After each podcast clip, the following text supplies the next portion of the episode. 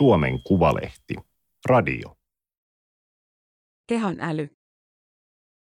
Elina Vessonen väitteli Cambridgeissa ja palasi Suomeen opettamaan sirkusta. Toimittaja Kyösti Niemelä. Teksti on julkaistu Suomen Kuvalehden numerossa 10 kautta 2022. Ääniversion lukijana toimii Aimaterin koneääni Ilona. Pump. 5-12-14-vuotiasta harjoittelee akrobatiatemppuja ilmaradalla Sirkus Helsingin tiloissa. Ilmarata on ilmalla täytetty noin 15 metriä pitkä alusta, jolta on tehokasta ponnistaa volttiin tai kärrynpyörään. Kun suoritus loppuu, painovoima aiheuttaa temähdyksen. Kaikki ovat sukkasillaan. Sirkusopettaja Elina Vessosella on musta paita ja mustat housut ja kasvojen edessä sirkukselta saatu tyylikäs punainen maski. Hän pyörittää ilmeikkäästi ranteitaan selittäessään, miten liike kannattaa suorittaa. Okei, sit voidaan alkaa tekeen, hän sanoo, ja kohta akrobaatit syöksyvät taas pitkin mustaa ilmarataa. Välillä Vessonen pitelee oppilaasta kiinni ja varmistaa liikkeen turvallisuuden. Vessonen opetti sirkusta ensimmäistä kertaa 16-vuotiaana apuohjaajana ja jatkoi läpi lukion ja yliopisto-opintojen. Hän siirtyi päätoimisiin sirkusopettajan hommiin muutama vuosi sitten, muutettuaan takaisin Suomeen Cambridgeista, jossa hän kirjoitti kolmessa vuodessa väitöskirjan tieteen filosofiasta. Kun Vessonen oli palannut Cambridgeista ja tohtorilta kysyttiin, mitä hän tekee nyt, Vastaus kuului, että opetan sirkusta ja kirjoitan. Se herätti hämmennystä. Reaktio oli usein, että aijaa, kai haet oman alasi töitä, Vessonen muistelee. Hän jatkaa, ettei ryhtynyt mitenkään selittämään valintojaan. Päätoimisen sirkusopettamisen ovat motivoineet erityisesti omat positiiviset muistot sirkuksesta ja sen vaikutuksesta omaan elämään. Minulla on aina intuitiivisesti mielessä, että jos saisi jollekulle sellaisen olon kuin itselleni oli sirkuksessa. Vessosella on ollut inspiroivia opettajia lapsuuden sirkuksesta aina Cambridgeen asti. Olen hakeutunut hyvien opettajien luokse, yrittänyt miettiä, mistä voisi saada oppia. Hänen sirkusopettajansa ovat olleet vaikuttavia hahmoja siksikin, että he opettivat aidosta intohimosta sirkukseen ja sen opettamiseen, eivät esimerkiksi maineen tai arvostuksen vuoksi, Vessonen kertoo. Intohimo ei laantunut Cambridgeissäkään. Kaupungin laidalta löytyy yhteisösirkus, jonka kautta Vessonen kävi silloin tällöin vapaaehtoisena opettamassa lapsia.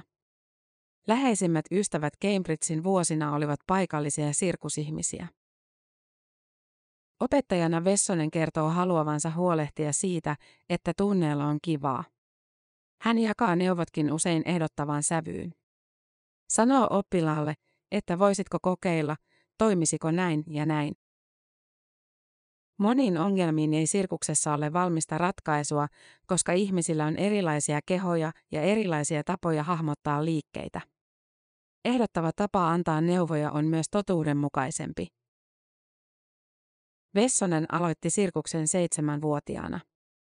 Lapsuudessa häntä vietiin moniin harrastuksiin, englannin kielen kerhoon, palettiin, yleisurheiluun, soittamaan pianoa, mutta juuri sirkus veti. Hän arvelee yhdeksi syyksi sitä, että sirkustreeneissä sai harjoitella suhteellisen itsenäisesti. Siellä ei tarvinnut olla jatkuvasti katseen alla niin kuin palettitunnilla. Jonleerausta ja vanteen käsittelyä Vessonen saattoi treenata kotipihalla, omassa rauhassa. Vessonen inhosi lapsena epäonnistumista muiden nähden. Muisto on vaikuttanut opettamiseen. Olen yrittänyt järjestää oppimistilanteen niin, että oppilaille on ok mokata. Oppilaiden pitää uskaltaa kokeilla ja epäonnistua. Hän alkoi päästä epäonnistumisen pelosta irti ulkomailla, varsinkin vaihtoopiskelijana Australiassa ja myöhemmin Hollannissa ja Englannissa. Gradunsa Vessonen teki Rotterdamin Erasmus-yliopistossa hyvinvoinnin mittaamisesta. Yhden keskustelun päätteeksi, vähän ennen joulua, gradunohjaaja lainasi hänelle kirjan Inventing Temperature, lämpötilan keksiminen. Se on Cambridgein yliopiston professorin Haso Tsangin tieteen filosofiaa ja tieteen historiaa yhdistelevä ammattifilosofien suuresti arvostama teos vuodelta 2004. Se näytti konkreettisella tavalla, miten filosofia, tieteen historia ja tiede voivat parhaimmillaan täydentää toisiaan, Vessonen sanoo. Hän oli alkanut tässä vaiheessa vierastaa sellaista filosofiaa, joka on irrallaan kaikesta filosofian ulkopuolisesta. Kirjassa kerrotaan, kuinka lämpömittarin kehittäminen ei aikoinaan perustunut pelkkään tieteeseen. Tutkijat joutuivat tekemään myös filosofisia olettamuksia, jotta saattoivat kysyä oikeanlaisia kysymyksiä lämpötilasta ja sen mittaamisesta. Inventing Temperature teki niin suuren vaikutuksen, että Vessonen haki ja pääsi kirjan kirjoittajan väitöskirjaohjattavaksi. En hakenut Cambridgeen, koska se oli Cambridge. Hain sinne, koska siellä oli valtavan hyvä filosofia kaksikko opettajina. Kaksikon toinen jäsen oli Anna Aleksandrova, jolta Vessonen kertoo oppineensa paljon nimenomaan hyvästä kirjoittamisesta. Kuten Tsangin teos, myös Vessosen väitöskirja käsitteli mittaamista. Vessonen tutki psykologisten ominaisuuksien, kuten onnellisuuden ja älykkyyden, mittaamisen filosofiaa. Väitöksensä pohjalta Vessonen kirjoitti yleistajuisen tietokirjan Mielenmittarit. Vastapaino 2021. Taustalla oli monien tutkijoiden kokema pelko oman työn rajoittuneisuudesta. Minua on painanut se ajatus, että filosofia jää älylliseksi ja akateemiseksi harjoitteeksi, josta ei ole hyötyä kuin omalle CVlle ja jollekulle, joka kritisoi sitä ja saa omaan CVCensä merkinnän. Yksi mielen mittarien perusviesteistä kuuluu jo nimessä, mielellä on monenlaisia mittareita ja eri mittareilla saadaan erilaisia tuloksia. Vaikkapa onnellisuutta mitataan psykologiassa useammalla tavalla. Mittaustapa, jolla suomalaiset menestyvät loistavasti, koskee tyytyväisyyttä. Pääsemme kärkeen silloin, kun ihmisiä pyydetään arvioimaan, kuinka tyytyväisiä he kaiken kaikkiaan ovat nykyiseen elämäänsä. Toinen tutkimuksissa käytetty mittari on kysyä, millaisia tunteita olet viime aikoina kokenut. Silloin suomalaiset menestyvät huonommin. Emme nähtävästi koe ilon tunteita kansainvälisesti vertaillen kovinkaan usein. Tässä ei ole mitään ristiriitaista. Ihminen voi olla tyytyväinen elämäänsä noin yleisellä tasolla, mutta kokea silti harvemmin ilon tai riemun sykähdyksen rinnassaan. Mittarit itse eivät yleensä nouse mediajulkisuudessa esiin, mitä Vessonen harmittelee. Esiin tulee usein pelkkä lopputulos, suomalaiset ovat superonnellisia, eivätpäs ole, ruutuaika on kovin vahingollista, itse asiassa ei erityisemmin. Johtopäätökset näkyvät, ei se miten niihin päädytään. Toivon, että joku keksisi, miten tieteen menetelmistä saadaan seksikkäitä, innostavia ja tunteita herättäviä. Ihmisillä on eri mielipiteitä muun muassa siksi, että heillä on eri informaatiota. Ja heillä on eri informaatiota muun muassa siksi, että he ovat lukeneet eri menetelmillä tehtyä tutkimusta. Jos tätä prosessia ymmärrettäisiin paremmin, ehkä erimielisten ihmisten olisi helpompi elää toistensa kanssa, Bessonen pohtii. Kirjallisia töitä on parhaillaan käynnissä, mutta niistä Vessonen ei halua vielä puhua. Väitöskirjan aihepiirissä ei enää pysytä. Sen verran hän kertoo, että on aloittanut tulevia hankkeitaan varten tilastotieteen ja matematiikan opinnot Helsingin yliopistossa. Matematiikan opiskelu on tuntunut ihanalta. Päivätöiden vuoksi se sujuu muita opiskelijoita hitaammin, puolittaisella vauhdilla. Vessonen sanoo, ettei itse ole erityisen hyvä matematiikassa. Silti matemaatikot ovat kiehtoneet häntä jo teini-ikäisestä asti.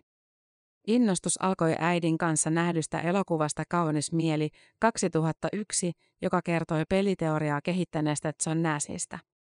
Siitä lähtien Vessonen on lukenut matemaatikoiden elämäkertoja. Vaikutuksen on tehnyt erityisesti se, että matemaatikot tuntuivat ratkaisevan ongelmia niiden itsensä vuoksi, eivät tavoitellakseen hyötyä. Minua kiinnosti, millainen mieli niillä ihmisillä on ja mitä siellä mielessä tapahtuu. Espoossa sijaitsevan uuden kodin seinälle on tulossa printti Grigori Perelmanista, salaperäisestä venäläismatemaatikosta, joka ratkaisi 2000-luvun alussa Poinkareen konjektuurin ja katosi täysin julkisesta elämästä. Kuvassa Perelman näyttää hieman mystikolta. Amerikkalainen voimistelija Simon Biles lähti viime vuonna Tokion olympialaisiin suuret odotukset niskassaan. Joukkuekilpailun finaalissa hän yritti erittäin vaikeaa hyppyä, mutta epäonnistui ja oli lähellä loukkaantua. Biles jätti useamman kilpailun välistä eikä saavuttanut kisoissa kultamitaleja. Alkoi laaja keskustelu Bilesin epäonnistumisesta. Vessonen pitää kuitenkin kiinnostavampana sitä, kuinka Biles onnistui korjaamaan hyppyään kesken ilmalennon ja estämään näin loukkaantumisen. Se, että Biles kykeni tekemään vaikean korjausliikkeen suorituksen aikana, on Vessosen mukaan osoitus kehollisten taitojen älyllisestä luonteesta. Bilesin liikkeen sisällä tapahtui ajattelua. Ajattelu ei vain ollut samanlaista kuin matematiikan tehtävää laskiessa, jolloin oman ajattelun ehtii huomata. Tätä aihetta Vessonen käsitteli viime marraskuussa Psyche verkkolehden artikkelissa. Hän puolusti kantaa, jonka mukaan keholliset taidot ovat älyllisiä ja vaativat aktiivista mieltä. Kantaansa puolustaessaan Vessonen otti esimerkkejä omista sirkuskokemuksistaan. Kun hän seisoo käsiensä varassa ja pyörittää jaloillaan kahta vannetta, hän ajattelee jalkojensa liikkeitä ja seuraa niitä aktiivisesti. Hän ei laita mieltään kiinni. Sirkus ja matematiikka eivät Vessosen mukaan ole niin erilaisia aloja kuin helposti ajattelemme. Toinen ei ole ruumista ja toinen henkeä. Kummassakin tehdään suunnitelmia, kuinka oikeaa ratkaisua voisi lähestyä ja miten liikesarja kannattaisi rakentaa. Kummassakin oppiminen kannattaa usein jakaa pienempiin osiin.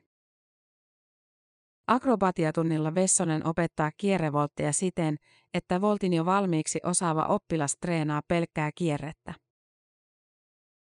Vastaavasti yliopistomatematiikassa opiskellaan yhdellä kurssilla todistamista, toisella tuntemaan vektoriavaruuden käsite ja taitoja yhdistämällä opitaan todistamaan vektoriavaruuksien ominaisuuksia. Jos kehollisten taitojen älyllinen luonne ymmärrettäisiin paremmin, se ehkä johtaisi niiden suurempaan arvostamiseen, Vessonen sanoo. Ja ylipäänsä oman kehon arvostamiseen. Meidän yhteiskunnassa tupataan arvostamaan aika paljon enemmän mieltä kuin kehoa. Se näkyy siinäkin, miten harrastuksiin suhtauduttiin korona-aikana. Tämä oli Suomen Kuvalehden juttu Kehon äly. Ääniversion lukijana toimi Aimaterin koneääni Ilona. Tilaa Suomen Kuvalehti osoitteesta suomenkuvalehti.fi kautta tilaa.